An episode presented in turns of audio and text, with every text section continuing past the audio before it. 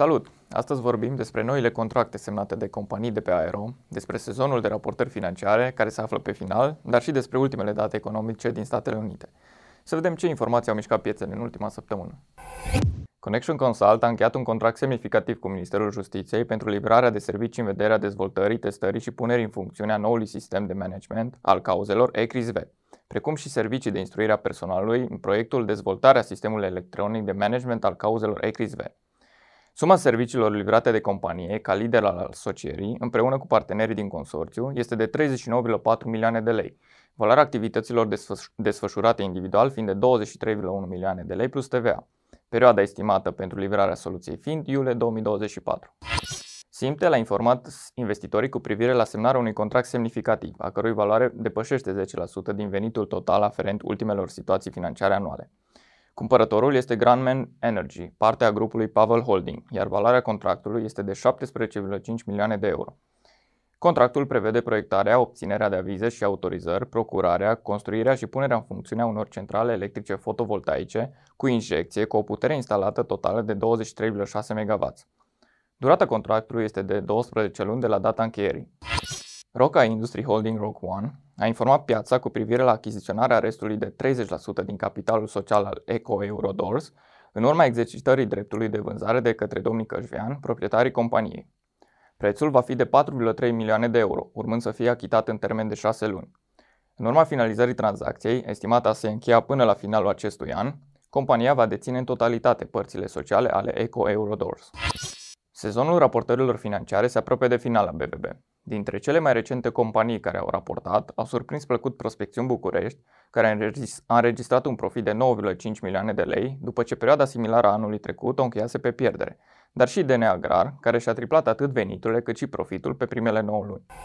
Miercuri au fost publicate minutele ședinței Fed, care a avut loc la începutul acestei luni. Conform acestora, majoritatea decidenților rezervei federale s-au declarat în favoarea încetinirii în curând a ritmului de majorare a ratelor dobânzilor, pentru a evalua impactul întârziat al politicii monetare asupra economiei și asupra inflației. Astfel, devine tot mai probabil o majorare de 0,5% în ultima ședință a acestui an. Statele Unite au publicat noi informații referitoare la starea economiei. Comenzile de bunuri durabile au crescut cu 1% peste așteptări față de luna precedentă. Totodată a crescut surprinzător și numărul de case noi vândute în ultima lună, o statistică aflată în scădere în ultima perioadă.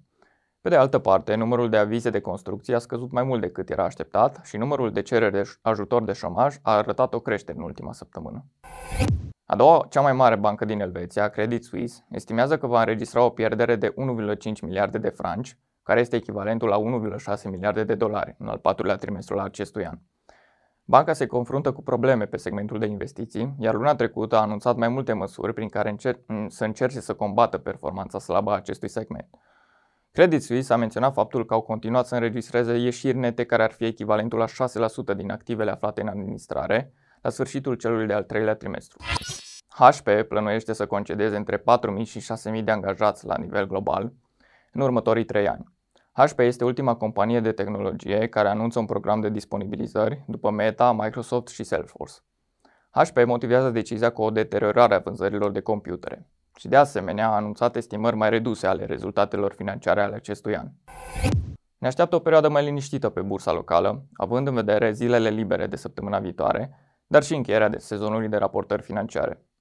Luna noiembrie a fost una dintre cele mai bune luni din ultimii ani, având în vedere revenirea puternică care s-a putut observa în piață, însă ultimele ședințe de tranzacționare ale lunii, mai ales ultima, pot veni cu mișcări ample ale cotaților, datorită ajustărilor pe care le mai fac mari investitori, dar și fondurile de investiții la final de lună.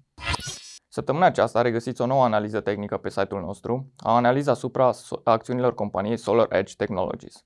Analiza poate fi accesată la linkul din descriere. Acestea fiind spuse, vă așteptăm și săptămâna viitoare pentru a afla principalele trenduri ale săptămânii. Nu uitați să dați like, share și subscribe, dar nu în ultimul rând să dați valoare informațiilor prezentate astăzi. Până data viitoare, investiți inteligent!